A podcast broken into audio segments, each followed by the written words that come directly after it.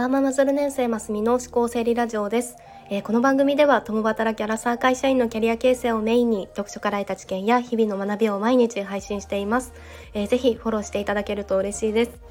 えー、週末ですね。の1週間お疲れ様でございました。の昨日はあの1歳息子のあの体調不良のピークであの本当につきっきりという感じでした。ですいませんあの家庭優先であの収録も一日お休みをさせてもらいました。の本当にあの体調崩しやすい時期だと思うのでの皆さんもあの本当にお気をつけください。で今日の本題は本気で休むってすごく大事なんだなということで最近キャリアブレイクっていうこの概念というか言葉を知ってでこの考え私はあのすごく賛成だなと思ったのでその話をしたいなと思います。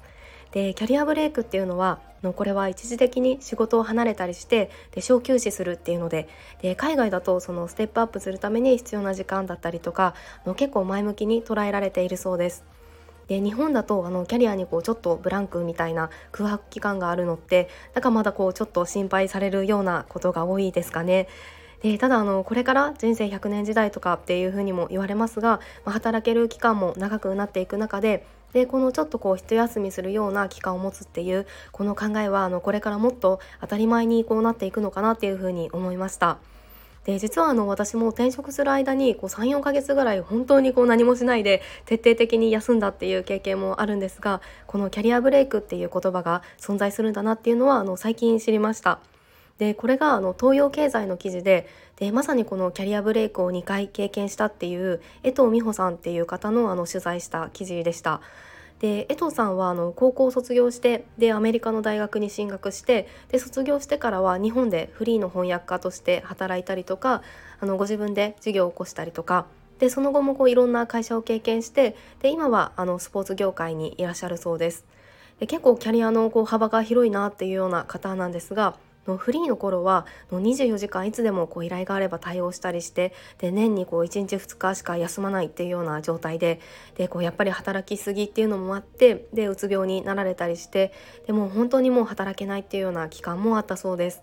でここでお話しされていたのがこの本気で休むっていうのがすごく大事ででこう生産的なことを何もしないでこれが本当に難しいけれどすごく大事だったそうです。でこの休むっていう時に、まあ、こうちょっとでもこう時間があるとこう仕事のためになるようなこと例えばこう本を読んだりとか、まあ、勉強しようみたいになってしまうっていうのを、まあ、本気で休むってもう決めることが大事なんですよね。でそうするとこの普段の自分だと目を向けないようなことにこう体とかあの思考が動いたりしてで江藤さんの場合はそれがスポーツ観戦だったそうです。であの当時千葉に住んでいてでも千葉ロッテとかあのシーズンのうちほとんどの試合を見に行ったりもしていたそうです。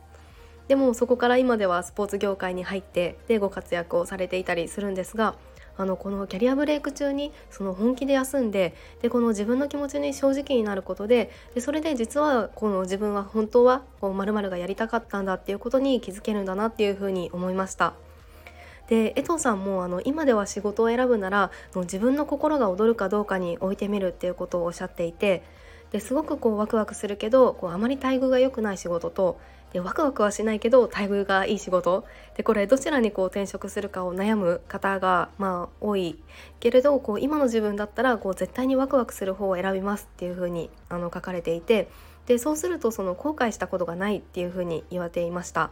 でそれでその好きなことにはこう時間とか労力をかけるのが苦じゃなくなるので、まあ、後々こう収入もついてくると思っていますっていうふうに話されていたんですが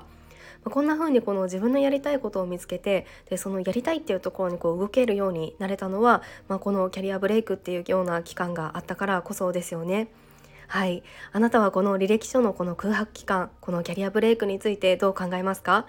あのまあ、すぐすぐにこう仕事を休むとかこう辞めるっていうのはあのなかなか難しいなっていうふうに思うんですが、まあ、こんな期間もありなんだなって思えたら、まあ、ちょっとこう気持ちが救われますよね。であとはこう例えば週末のこう2日間だけ、ま、本気で休むとかなんか本当に生産的なことを何もしないっていうふうに決めてこう自分のちょっと心躍ることをやってみるみたいな、まあ、そんなこうちょっと短い時間でもこう取り入れてみるのもいいんじゃないかなっていうふうに思いました。あの本当にこう体は資本なので、まあ、ゆるっとこう気持ちも楽にしてやっていけるとこういいなっていうふうに思いました。はい、えー、今日も最後まで聞いてくださって本当にありがとうございました。えー、よければいいねボタンやフォローもしていただけると嬉しいです。えー、それではまた明日お会いしましょう。